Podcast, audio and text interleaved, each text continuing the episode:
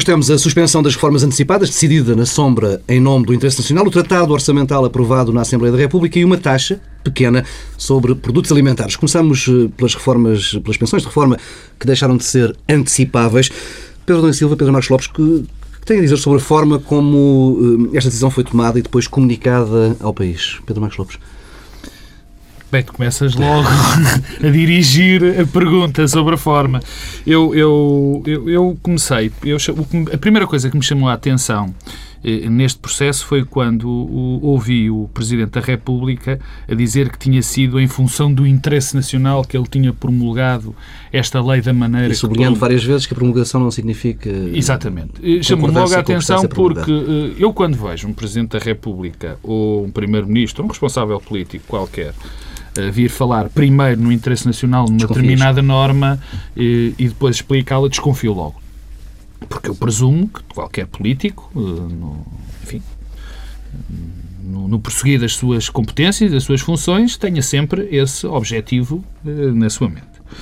E, portanto, isso foi a primeira coisa que me chamou a atenção e depois fui ver o que é que estava em causa. Há duas, do, do, dois aspectos que se distinguem, mas também se confundem, eh, que é a questão da forma e a questão do conteúdo. Na questão do conteúdo, temos que, eh, parece-me claro, que o Governo já percebeu que está com graves problemas, tanto no Orçamento da Segurança Social e depois nas implicações que isso tem para o resto, e decidiu acelerar ou deixar que não se degradasse mais a situação e decidiu suspender a, eh, a, eh, a, questão das reformas antecipadas. Eu devo dizer que eu nunca percebi bem, e sou franco em dizê-lo, o, o, porquê de existirem reformas antecipadas. Sei que muitas das vezes as empresas eh, eh, recorrem a esse, a, esse, a esse, digamos, esquema para, para para assim, poder deixar, que as pessoas passem para uma reforma sendo penalizadas e depois compensam-na com determinadas imunizações.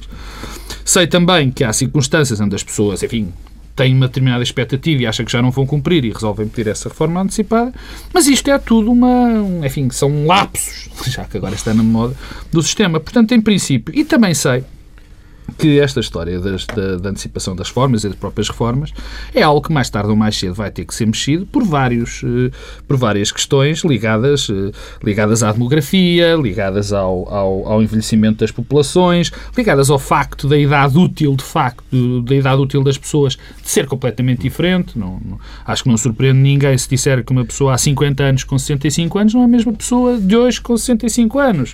Uh, o mundo mudou nesse aspecto e mudou muito.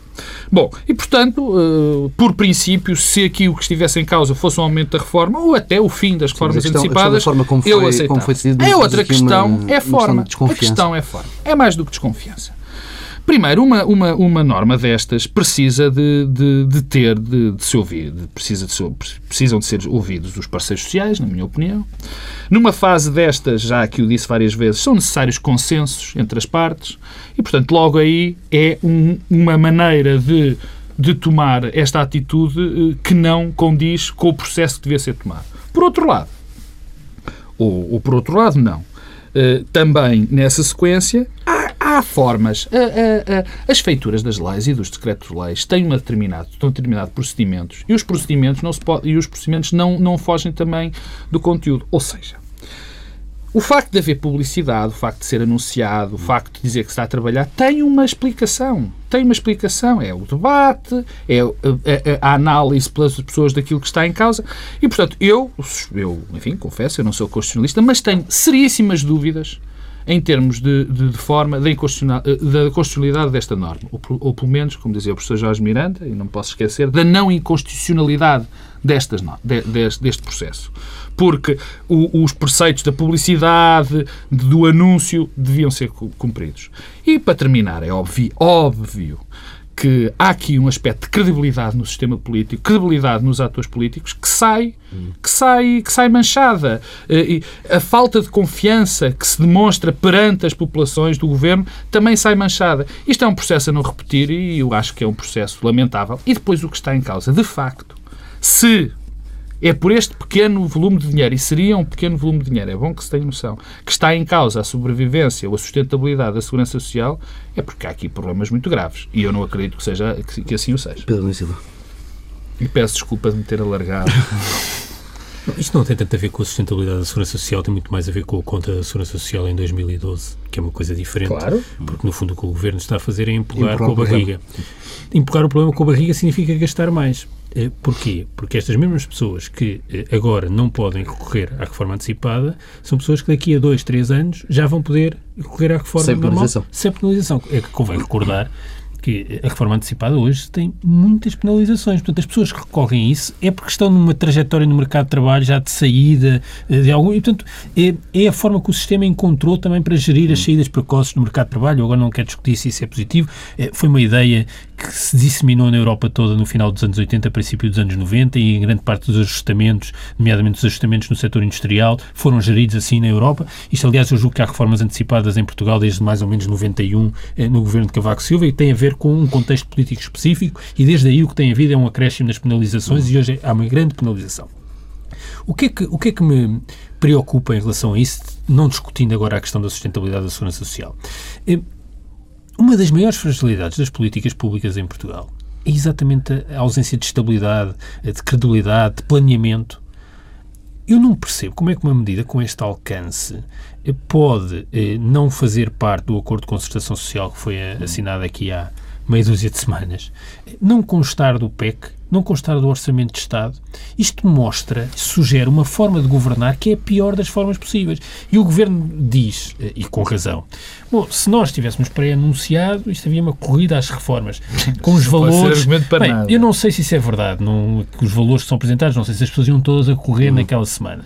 Há formas de gerir essa transição, mas é evidente que isso tem custos. Mas os custos de gerir as políticas públicas assim, a meu ver, são muito superiores. E, e o que nos prejudica enquanto país e que nos coloca na, na situação que nos encontramos, a meu ver, tem muito mais a ver com a incapacidade de planear, de estabilizar políticas, eh, do que propriamente com eh, algumas decisões deste tipo, que são custosas. Mas o que se perde com isto de, de falta de credibilidade do Estado, eh, de incapacidade de, do Estado de ser um ator fiável e credível, eh, o que se perde é muito mais do que aquilo que custaria termos mais X eh, pensionistas com reformas antecipadas no ano 2012. Eh, e isso acho que é uma coisa que é assustadora mesmo, porque no fundo o Estado português continua a agir eh, como sempre agiu, trazendo-nos para onde nos encontramos, que é decisões eh, sem qualquer tipo de sustentação, que nós descobrimos e somos confrontados com elas. Dizer, conselhos de ministros que tomam decisões clandestinas, convenhamos que não é uma coisa própria de uma democracia institucionalizada. Quer governar através de armadilhas. Eh, concordas com esta expressão? Sim, sim, eu acho que, é, quer dizer, eu, eu, não, eu não concebo um conselho de ministros que toma decisões clandestinas por um lado, mas mais grave que isso, não concebo que decisões com algum alcance estratégico sejam eh, clandestinas, que não constem dos documentos que que dão conferem estratégia para as políticas públicas no país. Na próxima vez que eu olhar para um orçamento de Estado, ou para um, para um PEC, eh, ou para um acordo de concertação, eu não levo aquilo a sério, porque sei que não está lá tudo. O que, aliás, também nos diz alguma coisa da relação do Estado com os parceiros, com os parceiros sociais, que deviam ter sido evidentemente ouvidos nisto, nem vale a pena. Quer dizer, o que é que a CIP e o GT pensam em relação ao acordo que assinaram há seis semanas? No fundo, não estava lá tudo. Eh, isto desvaloriza todos os instrumentos que, que, que nos permitem olhar para as políticas.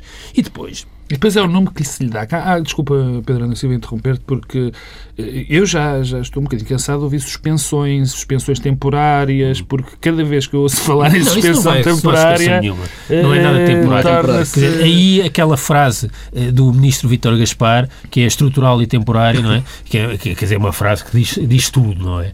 Eh, é evidente que não há nada que seja estrutural e temporário. As coisas ou são estruturais ou temporais e todas estas coisas são estruturais. Portanto, esqueçam as reformas antecipadas, mas então era preferível que no PEC ou no Orçamento de Estado, onde for, no acordo, se, se tivesse acabado algum debate, algum debate sobre isso. Mas deixa-me só dizer uma questão, questão ainda sobre a, a, a opção substantiva é que o que nós ouvimos uh, o Primeiro-Ministro dizer sistematicamente, o Primeiro-Ministro diz muitas coisas e, portanto, tem essa vantagem. Quem diz muitas coisas pode dizer tudo e o seu contrário, e a certa altura já se torna Temos difícil de encontrar. Esta semana. Pois, é, não, nem vale a pena falar sobre isso.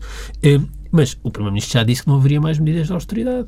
Ora, o que é isto se não uma medida de austeridade? Eu, não, eu, agora não discuto se fazia sentido ou não. Eu, estava, eu estou completamente disponível eh, para ser convencido e até, se calhar, há boas razões para isso, para que se tivesse revisto o, o esquema das reformas antecipadas. Hum. Agora, não me podem é dizer que não há mais medidas de austeridade e depois todas as semanas aparecerem mais medidas de austeridade. E depois há aqui um argumento que é uma coisa que me, que me eh, gera alguma perplexidade Este governo tem um discurso, a meu ver, muito simplista e manicaísta também, sobre a gestão do mercado de trabalho, que sugere que há aqui uma tensão entre rigidez, aqueles que têm os empregos protegidos, e que são esses que têm os empregos protegidos que dificultam a entrada no mercado de trabalho dos jovens, dos jovens qualificados. Ora, as reformas antecipadas são, de algum modo, um equivalente funcional para substituir essa flexibilização. Para mas não é Porque, esse o objetivo. Não, não estou a dizer que é o objetivo, mas, no fundo, se nós facilitarmos as reformas antecipadas, estão a sair do mercado de trabalho as pessoas mais velhas, que provavelmente são aqueles que têm relações eh, laborais mais protegidas, com baixas qualificações e com salários acima das suas qualificações por causa da maturação da carreira. Ora, se a teoria de quem se coloca do lado do governo é que se libertássemos essas pessoas, se as tirássemos do mercado de trabalho, haveria aqui uma capacidade de criar emprego. Estás a fazer interpretações não, não, sobre as vontades estou, do governo não, estou, parecem um bocadinho selvagens. Não, é, não é nada assim. selvagem, desculpa, isto não é nada selvagem. Isto é, é o discurso simplista e de, de, de, de, completamente redutor e simplista que é feito sobre a gestão do mercado de trabalho em Portugal que há aqui uma clivagem entre os protegidos e os não protegidos e que se nós desprotegermos mais estes, de repente ia-se criar emprego para, para os Não é bem esse o discurso. É um não, não, é, é, não é bem é, esse não, o é, discurso é, é, e nós também sabemos, apesar de não, não, não ser isso exatamente estás a falar, que nós temos um problema de segmentação Sei, no nosso mercado mas, de trabalho. Mas, mas a segmentação é outra questão. Mas não, eu estou só a dizer mistura quem, quem, questão, quem, quem fala da segmentação, quer dizer, eu estive no congresso do PSD eh, há três semanas onde havia uns, uns patetas que tinham um outdoor Sim, eh, não, é que sim, não. É que sim, não, não ouvi. É assim, a JSD ainda não, não faz não, o programa não, do governo mas, nem, mas, nem pois, governa, mas é que eu não, eu não vi foi Deus. ninguém no Congresso do PSD levantar a voz contra isso. Quer dizer, os TSD, que fazem parte do UGT, ninguém, é um silêncio. Nós vimos isso, vimos isso Bom, no fim do Congresso. Uh, não, eu vi durante o Congresso. Uh, e uh, este discurso levaria a que, para, para quem tem esta visão, então as reformas antecipadas seriam uma coisa positiva, porque atirava para fora do mercado de trabalho e, portanto, geraria oportunidades. E, portanto, isso também eh, não funciona. Eu tenho de responder a isto, Pedro, tenho de fazer um comentário a isto. Primeiro, eh, é, não se pode, não se pode, na minha opinião... E o discurso pegar, do ministro Álvaro Santos Pereira é, do, é ao nível de sofisticação não, do DJSD não vou, Não vou discutir o discurso do Álvaro Santos Pereira. Não, o que aqui é está em causa é tentar, tentar criticar esta, esta, esta, esta medida tentar criticar esta medida, porque não havendo esta medida iriam existir mais pós-trabalho. Mas eu não estou é, a dizer calma, isso. é tão errado dizer isso que isso pode ser argumento do que efetivamente ter essa, ter essa vontade de o fazer. Não tem nada a ver. E, é, e isso não é minimamente estrutural, nem é o que está minimamente em causa neste processo. Eu estou de acordo quando se diz se é isto que se quer, quer, quer fazer, que se faça de uma vez logo. Mas, mas, Agora, mas, pegar por aí. Eu não, só estou não, a dizer é que um governo tem uma leitura. Mas o governo não tem exatamente essa leitura. O Primeiro-Ministro, quando não. fala destes assuntos, não, fala assim. Oh, oh, oh, Quer dizer, se calhar nos últimos 15 dias, como já aprendeu mais qualquer coisa, deixou de falar. Pedro mas Silva, não assim. confundas. Assim, não sempre conf... teve uma leitura completamente uh, uh, liberal básica sobre o funcionamento do mercado de Não confundas, não confundas aquela, aquele cartaz absolutamente infeliz e, de, e quase mente capto, na minha opinião, da, da, da JSD com o que tem sido o discurso do governo, porque ele, aliás, está longe. Eu nunca eu ouvi, esse, desculpa, eu, eu nunca, o não. líder da dizer não. isto no Parlamento. Está bem, o líder da JST. Eu nunca vi o governo, eu nunca ouvi o governo, nem vi o governo dizer que há aqui os velhinhos que estão a ocupar o lugar dos mais novos e é preciso acabar com os velhinhos para arranjar lugar para os mais novos. Longe disso, Pedro. Tens vamos, que ser vamos, vamos, avançando. Com este assunto regressou o velho debate sobre a sustentabilidade do sistema de segurança social e também sobre a necessidade do plafonamento. Ouvimos o Ministro uh, da Segurança Social a voltar a este tema, uh, ou seja, uh, falar de uma necessidade de estripar o sistema de pensões mais elevadas. Pedro, este debate, surgirem estas duas coisas associadas esta semana, isto não, está ou não vejo. na agenda do Governo? Não, isso está, eu julgo que aliás faz parte do programa Sim. do Governo, não tenho a certeza, mas eu acho que o debate sobre o plafonamento é um debate completamente enviesado um, porque não é estripar o, sistema das pensões mais altas, é também das contribuições claro, é que sustentam e financiam o sistema. Um, eu, eu, quanto a isso, acho que, independentemente do juízo ideológico e programático que nós possamos fazer sobre qual é a melhor solução para um sistema de segurança social, eh, nós, infelizmente, não podemos desenhar nenhum sistema de segurança social de raiz. Eh, temos uma herança eh, e todos os países têm heranças. E as heranças resultam até muito dos momentos históricos em que foram construídos os sistemas. O nosso sistema foi construído numa altura, primeiro no Estado Novo e depois reforçado já em democracia, mas na sua fundação, numa altura em que os sistemas de capitalização era algo a evitar porque o mundo vivia a ressaca da crise bolsista dos anos 30. E, portanto, é nesse contexto histórico que surgiram os sistemas como nós o temos, em que os trabalhadores de hoje descontam para pagar as pensões dos, dos pensionistas de hoje. E é evidente que o sistema de capitalização eh, que é aquele que implica alguma espécie de poupança privada, para simplificar, tem imensas virtudes, do mesmo modo que o sistema de repartição tem virtudes. E o ideal é um sistema que combine as duas coisas. Agora, como é que se evolui de um para o outro? Eu, essa pergunta milionária é que ninguém me responde. Portanto, eu acho muito interessante nós fazermos estas conversas todas eh, de como é que nós vamos introduzir o plafonamento. Porque se nós introduzimos o plafonamento, tiramos as pensões mais elevadas, embora hoje em dia já haja tetos para, as pensões, mas tiramos as mais elevadas, mas as pessoas também que têm direito a pensões mais elevadas deixam de fazer os descontos para as pensões mais elevadas. Quem é que paga os pensionistas hoje? Num contexto de, de enormes dificuldades financeiras. Como é que o Governo tenciona resolver este problema da transição? É porque da última vez que o PSD eh, defendeu esta solução... Havia uma resposta que era recurso ao crédito. Não, emissão de dívida pública. Aliás, convém, não, dívida convém não esquecer. Exato. É que isto passou-se aqui há seis ou sete anos atrás. E, portanto, eu gostava de saber como é que se evolui de um sistema eh, que é de repartição, em que nós, que estamos no mercado de trabalho, fazemos descontos que permitem pagar o subsídio de desemprego, eh, o subsídio de doença eh, e as pensões de velhice dos pensionistas de hoje, e como é que vão diminuir os descontos que nós vamos fazer porque teremos direito a uma pensão menor e o resto tem a ver com a nossa poupança privada, e, e como é que isso é feito e pagamos os pensionistas do ano que vem. E, portanto, tudo o resto é um discurso completamente estéril, eh, sendo que eu eh, acho que o desejável é termos um sistema que cada vez mais combine repartição com capitalização, com esforço de poupança privada, e há muita coisa ainda para explorar no sistema. Agora, não vale a pena achar que podemos construir e desenhar uma coisa eh, de novo. Eu gostava Pedro muito de conseguir comentar este assunto, mas eu francamente ainda não percebi o que é que o Governo quer fazer. Portanto, fico. A única coisa que eu ouvi esta semana de, de, interessante e de arrepiante, também há que dizer, que estava em risco a sustentabilidade da, da Segurança Social. Está sempre, aliás. Como qualquer sistema isso. Qualquer sistema, qualquer sistema está em risco. Mas eu também não posso esquecer, e eu ainda esta semana vi um estudo da OCDE, que está um bocadinho esquecido, da apresentação do antigo Ministro da Segurança Social, o Vieira da Silva, à OCDE, e que foi um estudo que depois foi, digamos assim, ratificado pela OCDE, onde se mostrava que não era, não era propriamente o caso da Segurança Social estar, estar em risco. Pelo menos há dois anos, que é dois, três anos, salvo erro. Quando, que, que, isto foi apresentado e, e que a OCDE achou bem e achou que a situação estava controlada. Agora, como disse o Pedro, é evidente, qualquer sistema destes está sempre em risco. E a coisa pode piorar, porque nós temos eh, fenómenos que continuam a acontecer ou que vão a acontecer que podem agravar muito o estado da segurança social. Agora, fazer este tipo de.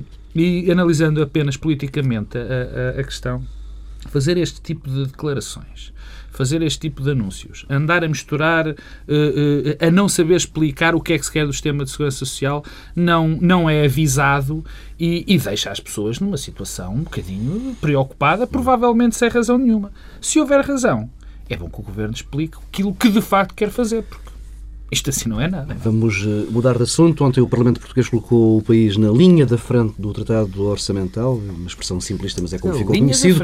Portugal foi o primeiro país a ratificar estes, estes dois documentos. A semana ficou marcada por uma negociação em praça pública entre PS e PSD sobre uma adenda ao tratado, um texto que o PS quer ver aprovado e que, dizem os socialistas, acrescenta uma dimensão económica e social ao texto eh, original. Não houve acordo e o PS ameaçou de quebrar o consenso que agarra os socialistas à maioria em matéria europeia.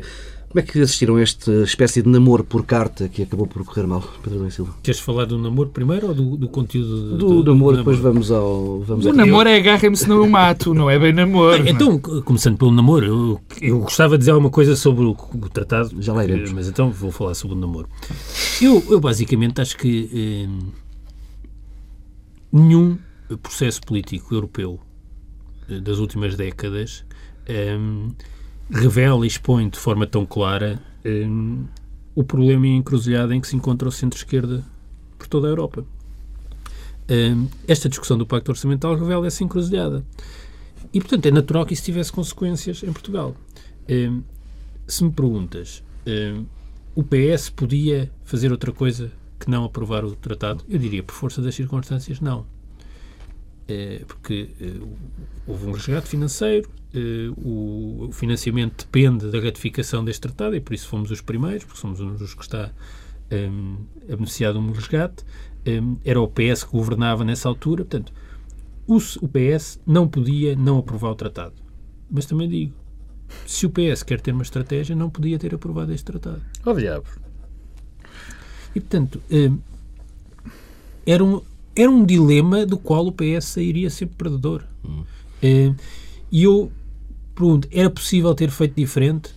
Não. Era preciso ter feito diferente? Sim. Isto, mas isto, é às vezes, não há, há dilemas que são insuperáveis. E, eh, e portanto, todo este processo negocial do, do conjunto de requisitos, das exigências do PS, é uma coisa para consumo político interno. Porque, aliás, eh, isto poderia ter algum sentido se tivesse existido uma coligação robusta europeia de um determinado campo político a defender a mesma solução, mas não houve também. Eu não digo o PS tem razão nas, nas questões que põe em cima da mesa, mas serviria de alguma coisa. Isso mostra bem o estado, em, o estado em que estamos. E, portanto, e eu hum, hum, acho. acho Convinha acho... ter um bocadinho mais de cuidado na elaboração da proposta que Sim, foi feita não, sobre pois, isto. Eu dou, eu dou isso de, de ao menos, ao menos o, isso. Eu, eu acho, a semana passada acho que disse isso aqui, que é nós, nós achamos, quando olhamos hoje para a política e para aquilo que está a passar, é, que de algum modo podemos projetar o futuro imediato olhando para o passado, para aquilo que foi o modo como as coisas ocorreram. Eu acho que não é necessariamente assim. Eu não sei até que ponto este tratado, se não for considerado letra morta, depois já quando falarmos do conteúdo já falarei sobre isso, é, mas se for para levar a sério, este tratado basicamente inviabiliza qualquer possibilidade de, uma, de, construção de uma alternativa no espaço da esquerda democrática. Portanto, na esquerda democrática é, nem na direita. Também, mas, mas para já, quer dizer, é possível que o PS tenha sido obrigado, por força das circunstâncias, a ratificar isso, mas esteja numa espécie de suicídio assistido. Portanto, esteja a, a, a, cavar a sua própria sepultura. Eu acho que isso é possível que daqui a 4, 5 anos, bem, das duas uma, o PS se apresentar em eleições, não sei exatamente com que programa, ou por isso simplesmente não tem condições para se apresentar em eleições. O programa constante e, portanto, acontecerá eh, aos partidos socialistas europeus um pouco da Europa aquilo que está a acontecer ao PASOK eh, na, na, Grécia. Aliás, a nova democracia, porque esta semana a nova democracia também já está com 18 ou 19%. Portanto, estamos num clima pré-Weimar, tipo República de Weimar. Eh, mas só para terminar, depois assim já falamos do tratado. O, o, o, Tony Judd, que era um historiador norte-britânico, mas que vivia nos Estados Unidos, que morreu há coisa de um ano e tal, tem um livro póstumo que saiu agora, entretanto, que é uma longa conversa com outro historiador, com o Timothy Snyder, eh, sobre que é uma reflexão sobre a história das ideias no século XX. Eh, e, e aquilo, a certa altura, termina assim com um tom muito pessimista, eh, e o Tony Judd diz, eh, e referindo-se a ele próprio, ao Timothy Snyder, diz assim, é muito provável que eh, nós, enquanto intelectuais e filósofos políticos, estejamos perante uma situação eh, em que a nossa principal tarefa hoje já não é imaginar mundos melhores, eh, mas antes pensar como é que podemos prevenir mundos piores. Eh, eu acho que o que a discussão política na Europa de hoje nos sugere é mesmo isso. O, o máximo que podemos ambicionar é prevenir mundos piores. E este tratado.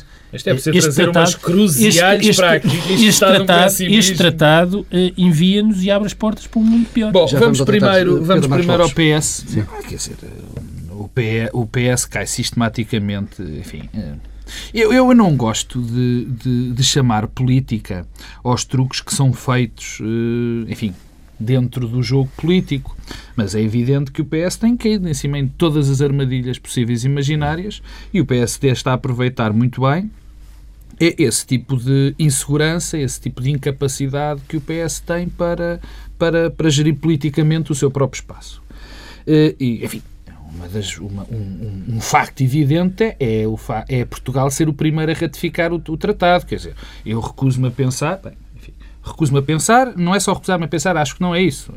Eu, eu, eu acho que Portugal não quis fazer tão bom, tão bom, tão bom aluno que foi logo o primeiro a tentar ratificar isto. Quando ainda nós podemos, temos até ao fim do ano, quando são as eleições na França, que, que são agora, dia 22 de abril, a primeira volta, e onde o candidato uh, uh, socialista, que provavelmente ganhará numa segunda, diz que não vai ratificar. Mas isso já falaremos a seguir, porque eu também acho que é muito difícil. Bem, se for o primeiro tratado a entrar de facto em vigor em toda a sua extensão.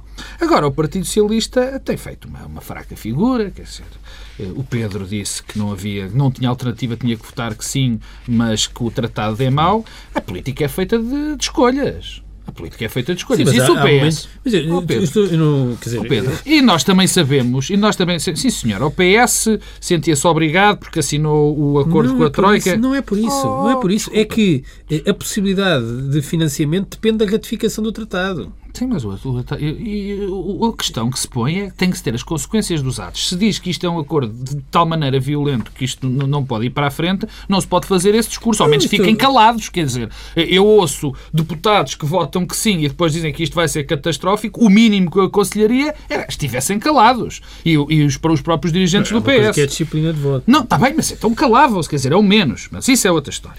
Agora, uh, uh, o PS, ainda para mais, apresentou um documento que é basicamente contraditório com o que vai assinar. Quer dizer, há preciso mais políticas de desenvolvimento, mais investimento. Bom, o tratado quase que as proíbe. Quer dizer, nada bota, bota com a perdigota. E depois fazem este espetáculo todo e depois votam. Quer dizer, e o bem que o PS arranja uma linha, e o PS tem tradições, e há que admitir isso, e homenageá-lo, tradições europeístas, tradições de liderança do processo europeu, mas está perfeitamente a, a, a hipotecá-lo. E em termos da gestão do espaço político, eh, até do momento político, tanto neste caso como noutros, tem sido absolutamente catastrófico, o que é mau, e já aqui disse muitas vezes, o que é bom, mau para a democracia e, sobretudo, para este momento, porque há uma espécie de consenso e só entrando um bocadinho no debate, eu não, quer dizer, custa-me perceber que 80% dos deputados uh, deste país achem que este, que este uh, pacto Muito. não é uma catástrofe em todos os sentidos. Custa-me perceber, quer dizer, custa-me entender que não tivesse pronto, damos, demos de barato a ideia do Pedro Adão e Silva de que todos estávamos obrigados a votar, mas que não devíamos gostar daquilo. Ao menos eu esperava pelo menos 80% de declarações de voto. Não temos, assim. Temos de dar a palavra ao Pedro Domingos Silva, que está aqui já mergulhado em papéis para a próxima fase do debate sobre a substância do tratado. Mas tem que jurar que hoje vai ler todos, senão... Eu não vou ler, mas vou começar por fazer uma recomendação de leitura. Há um texto muito interessante eh, de uma instituição perigosamente radical, que é a Faculdade de Direito de Lisboa, eh, do Instituto Europeu dessa faculdade, que é presidido pelo professor Paz Ferreira, e que eu aconselho muito a leitura. É um texto relativamente curto, tem não sei, 10 eh, páginas, chama Um Tratado que serve à União Europeia. Eh, e julgo que é eh, uma ótima forma de perceber o que é que está em causa e por que razão isto é péssimo para a União Europeia e péssimo para Portugal. e recomendo a leitura, está disponível no site do Instituto Europeu da Faculdade de Direito da Universidade de Lisboa e, e não estamos propriamente a falar de um grupúsculo radical. e é isso que é preocupante. é a Europa rompeu todos os consensos sobre os quais foi construída acabou. Eh, e eh, isto é de tal modo que eh, os europeístas centristas não se podem rever nestas soluções. Há aqui uma hegemonia dos radicais. E este tratado é a institucionalização dessa, dessa hegemonia. E é isso é que é preocupante. Eu, para não me estarem a dizer que é, criticarem pelo meu excesso de pessimismo, devo dizer que há uma réstia de esperança. Já estamos habituados, Pedro. Que há uma réstia de esperança é porque eh, isto é uma espécie de institucionalização da hipocrisia. Isto é letra morta.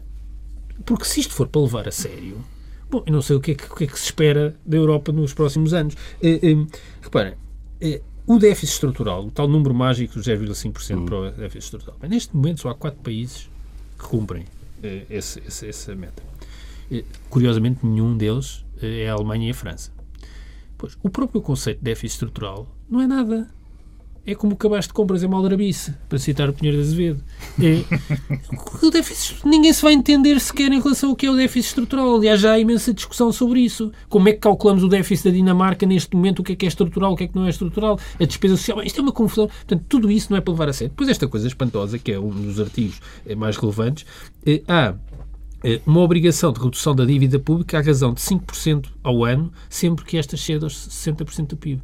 Estamos, estamos a falar exatamente do quê? O que, o que é que significa para Portugal reduzir a dívida pública em 5% ao ano? Significa que não vai conseguir reduzir a dívida pública. Mas se não vai, então, se não é vai, há, há consequências que têm a ver com, com, é com, também com a judicialização da solução, é que o Tribunal de Justiça Europeu passa a ter um conjunto de poderes e competências, acaba a soberania dos parlamentos, acaba, porque passamos a ser tutelados por um Tribunal Europeu que não está sequer, sequer vocacionado para isso. Mas alguém acha que isto vai, isto vai acontecer, que isto vai para ser cumprido? Isto responde a apenas a uma necessidade política, que é este tratado, ou, ou este pacto orçamental, é feito à medida das respostas que a classe política alemã precisa dar ao seu eleitorado. Não, não tem qualquer outro objetivo. A classe política de um ciclo eleitoral. De um ciclo eleitoral, nesse sentido, ao eleitorado no imediato. E, portanto, é, é, então, para esse otimismo, é que isto, pura e simplesmente, daqui a uns meses, já foi para o caixote lixo da história. Deixem-me, posso antes de. Então, de, ele não gastou os papéis todos. Não, não, não, não os papéis. Tem 20, mas, mas, não, mas, mas temos vários. Então, deixa-me só antes, isso, antes de falarmos então da substância, ainda na Sim, questão, da questão política. Mas eu não ia falar da substância. Deixa-me só dizer uma coisa, que é. Nós temos uma experiência de discussão dos tratados anteriores, das revisões, que não tem nada a ver com esta. Nós podemos achar que os Parlamentos Nacionais foram um pouco envolvidos e foram sempre, isso tem a ver com o modo, isso, isso é verdade para tudo o que se passa na esfera os europeia. Os europeus são tradicionalmente pouco discutidos pouco em Portugal. Discutido, não, é? é em Portugal, é em geral. Pouco envolvimento dos Parlamentos, pouco envolvimento das opiniões públicas, poucos referentes. Sim, é mas nada a este nível. Bem, o que se passou nisto, quer dizer, isto, eu pergunto quantos portugueses é que souberam sequer que esta semana ia ser ratificado um tratado que muda coisas de, com, com o alcance desta. Portanto, isto, foi, isto sim foi completamente. Não é nas costas da opinião pública e, de, e de, de, das populações. Quer dizer, isto é sem qualquer envolvimento das instituições políticas nacionais. Isto é, isto é, um, é, um, é uma verdadeira aberração o que se passou eh, e espero daqui a seis meses eh, que isto já, já tenha passado à história. Pedro Marcos Lopes. Eu, eu ouvi, eu ouvi o, o, o Primeiro-Ministro dizer uma coisa que, que, que, me alegrou, que foi o seguinte, quando ele disse que este pacto orçamental não era de esquerda nem de direita. Eu, para mim, fiquei um bocadinho mais descansado.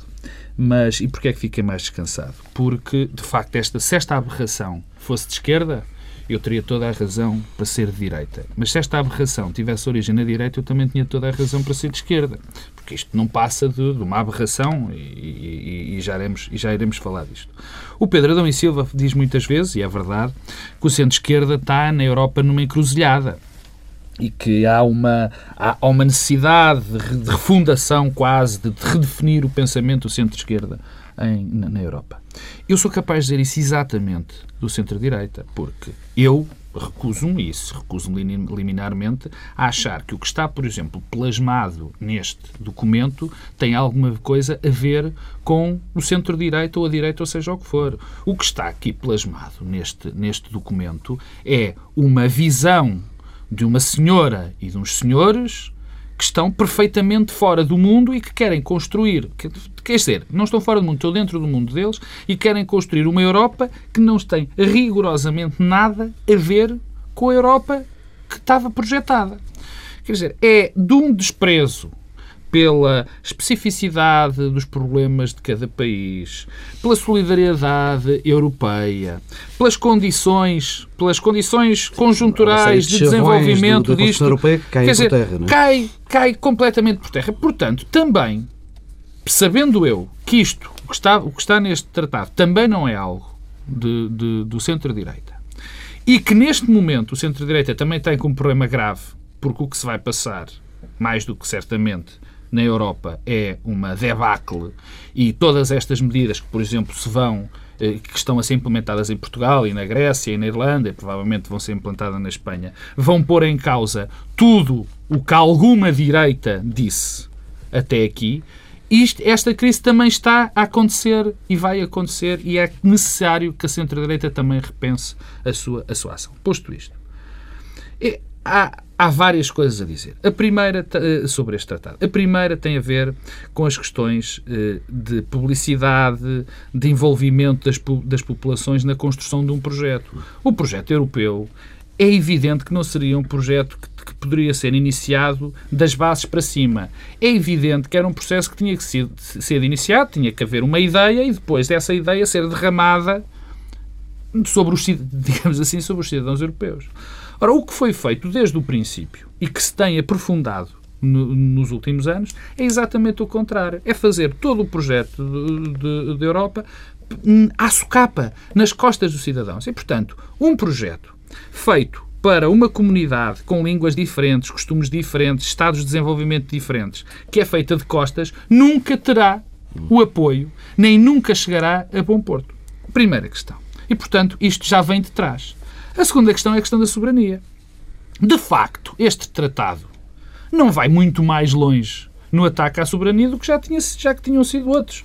Quer dizer, oh, oh, oh Paulo Tavares, uh, uh, uh, até há pouco tempo a soberania também era definida, ou é sobretudo definida, pelo poder de emitir moeda, não é? E esse já foi. Isso era um dos dados chaves da soberania. De emitir impostos e defender o seu, o seu território. E, portanto, quando eu, que sou contra referendos, liminarmente, há um ponto que eu não posso, quer dizer, que é o ponto limite. É quando se tratam de questões de soberania, é evidente que as populações têm que ser consultadas. Não tenho qualquer dúvida nesse aspecto. São momentos fundadores. E apesar deste não ser um momento tão fundador como os anteriores, é também um momento fundador. E mais uma vez, as populações não são consultadas e, portanto, nem sequer havia essa possibilidade de lhes dar maior conhecimento.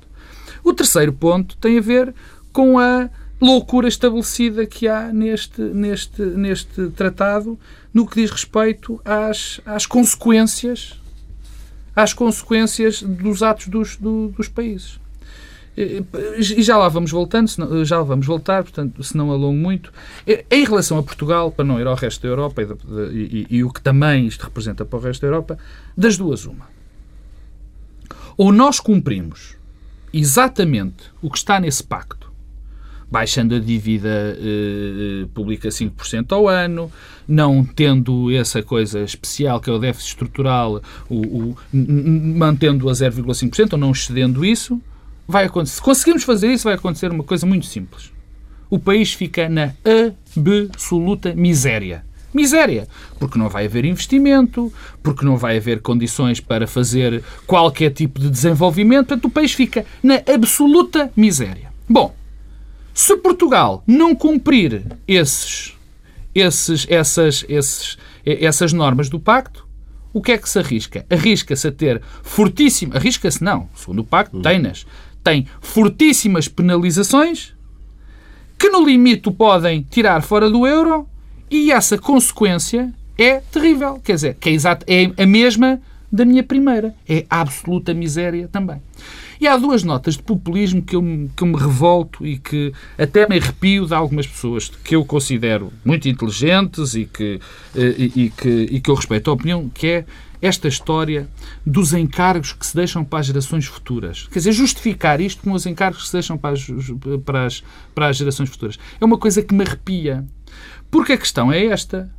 Quando se faz investimento, não se deixa só os encargos. Enfim, teoricamente e na prática, digamos, não se deixam só os encargos. Deixam-se estradas, deixam-se escolas, deixam-se hospitais, deixam-se eh, novas tecnologias, deixa-se um conjunto de situações. Portanto, e é evidente que esta, que este, esta linha, este, este, este prosseguir geracional, tem sempre, estas, tem sempre estes altos e tem sempre estes baixos. Agora, não se pode é justificar com, esta, com este discurso que eu acho absolutamente demagógico e populista coisas absolutamente inqualificáveis que estão nesse, nesse pacto. Pedro Silva, estavas a tirar aí notas furiosamente. Não era notas, era, está, eu, o, os ouvintes podem, podem acreditar que são 150 páginas aqui, aqui espalhadas à volta do Pedro.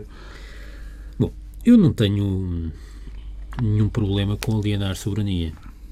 É, por princípio. Gostas é que te consultem, ou não? Não, não, não quer dizer, sim, é, sim, mas convém que haja algum tipo de contrapartidas. E no essencial o que está aqui é uma espécie de solução punitiva. Hum. Um, e uma solução punitiva que se limita uh, a uh, reforçar aquilo que era a lógica do Pacto de Estabilidade e Crescimento.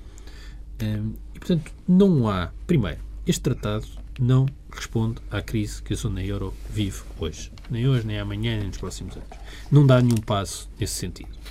Não dá nenhum passo eh, que eh, permita, por um lado, consolidar e disciplinar as contas públicas e, ao mesmo tempo, criar eh, mecanismos de reforço um, de um sistema um, do tipo federal que permita alguma lógica de financiamento do conjunto da dívida soberana. Eh, e, portanto, limita-se a sancionar mais aqueles países que incumpram nas metas que são definidas e que agora ganham outro, eh, ganham outro, outro peso. Eh, e o que é que isso significa? Significa que há aqui uma espécie de uma institucionalização de uma solução única para as políticas europeias. E isso significa uma capitulação política um espaço. A história da Europa é a história de um consenso uh, plural, entre a social-democracia e a democracia cristã. Foi assim que a Europa se foi construído. E o que temos hoje é uma capitulação política de um conjunto de mundo de evidências e, ao mesmo tempo, uma hegemonia de um espaço, quer dizer, uma solução do tempo liberal. Que nem é democrata cristã, nem é, é social-democrata. Liberal. E isso aconteceu consolida-se agora, já vem de trás, quer dizer, a primeira ruptura radical que se dá na Europa, e os radicais são hoje quem lidera, esses sim são os radicais, aliás, começou com a Guerra do Golfo. Quer dizer, nós estamos a, isto é uma consolidação de uma trajetória que já se iniciou antes, em que um consenso moderado foi completamente afastado do centro da decisão política europeia. E este tratado, no fundo, é a institucionalização disso. Agora, o que é que, o que, é que o que é que há a dizer sobre isso? É que eh, nós, daqui a um ano, dois, estaremos com os mesmos problemas na zona euro, mas mais agravados e sem qualquer tipo de instrumento para lhes responder. Hum. E temos este, este tratado que não é, eh, apesar de por vezes ter sido apresentado como a componente orçamental que falta desde o início eh, à integração Sim, não, monetária, não é, eh, não é, não é, isso não está presente, portanto, não é no fundo, não há aqui uma mudança. Há um reforço de uma trajetória, de um conjunto de soluções que não resolveram nada. Eh, e, portanto, isto tem, desde logo, uma leitura completamente eh, errada eh, da crise. Eh, e eu, sobre isso, quer dizer, a única esperança que eu tenho é que eh, isto daqui a uns meses esteja no caixote de lixo. Eu não tenho esperança nenhuma nas eleições presidenciais francesas, por exemplo. É eu também vejo, bom, isto vai mudar com as eleições presidenciais francesas. Mas mudar o quê? Mas alguém já ouviu o que é que o Sr. François Hollande diz sobre os assuntos? Dizer, Sim, isso é uma coisa é, assustadora. Portanto, tudo é assustador. Mas Por onde quer que nós nos viremos, é assustador. E é assustador hoje, como já é assustador há uns tempos, e para Portugal isto significa que nós vamos ser arrastados para uma dinâmica de empobrecimento que não tem fim à vista. Oh. A menos que haja uma, uma. Isto é tudo tão perverso que neste momento Portugal tem uma esperança. É que as coisas se degradem a um ritmo aceleradíssimo em Espanha. E que isso ponha tudo em questão. E só porque já se percebeu que não é politicamente que as coisas uh, vão mudar. Politicamente no sentido das decisões políticas das cúpulas. E, portanto, a única saída é uma degradação tal da situação económica e financeira uh, de um país com dimensão que obrigue é uma mudança de rumo. Até lá, nós estamos completamente condenados, não temos autonomia eh, nem nenhuma capacidade de decisão e de influência estratégica, já abdicámos dela e já a perdemos, não a queremos ter, eh, e achamos que ser bom aluno é que dá. Eh, e, e, e isto a continuar assim, teremos aqui uma espécie de réplica da República de Weimar, em que os partidos do poder e do arco da governabilidade, como se gostam de chamar a si próprios, serão completamente varridos eleitoralmente. Há, há, há aqui um ponto, 30 segundos, não, há aqui um ponto, eu gostava de falar desta taxa nova, este imposto Já incapitável para as grandes e médias superfícies, mas, mas ficará para a próxima. teremos mais oportunidades Sim, para falar ficará para a próxima. Há, mais há, aqui, há aqui outro, há aqui, pois, há aqui, não, um imposto, de facto, que é uma coisa absolutamente extraordinária, mas não interessa. Agora falaremos disso outra, noutra ocasião. Não, há, há também aqui um ponto que é o ponto eh, curioso neste pacto, que é da institui-se a falta de alternativa política institui-se a falta de alternativa política. E a possibilidade dos países mais atrasados Desta... recuperarem o seu atraso. Isso, isso é evidente, isso já o disse. Agora, é, é, o que aqui está é, para já, rasga-se completamente, ou quase completamente, um instrumento básico de política nacional, que se chama o Orçamento de Estado. O Orçamento de Estado, a partir de agora, já não é um instrumento político. O instrumento político por excelência, que é o orçamento, deixa de fazer sentido. E o que vai ser interessante é que, a partir deste momento, se esta aberração chegar a ser instituída, vamos ter. É, é indiferente em quem votamos, quer dizer, ou, ou, ou melhor, nós agora é que vamos votar mesmo em pessoas. Porque as políticas já estão definidas. É se achamos um rapaz mais honesto ou mais trabalhador do que o outro. Pedro, eh, Pedro Marcos Lopes, Pedro Silva, tem mesmo de ficar por aqui esta edição do Bloco Central. Regressamos na próxima semana, à mesma hora.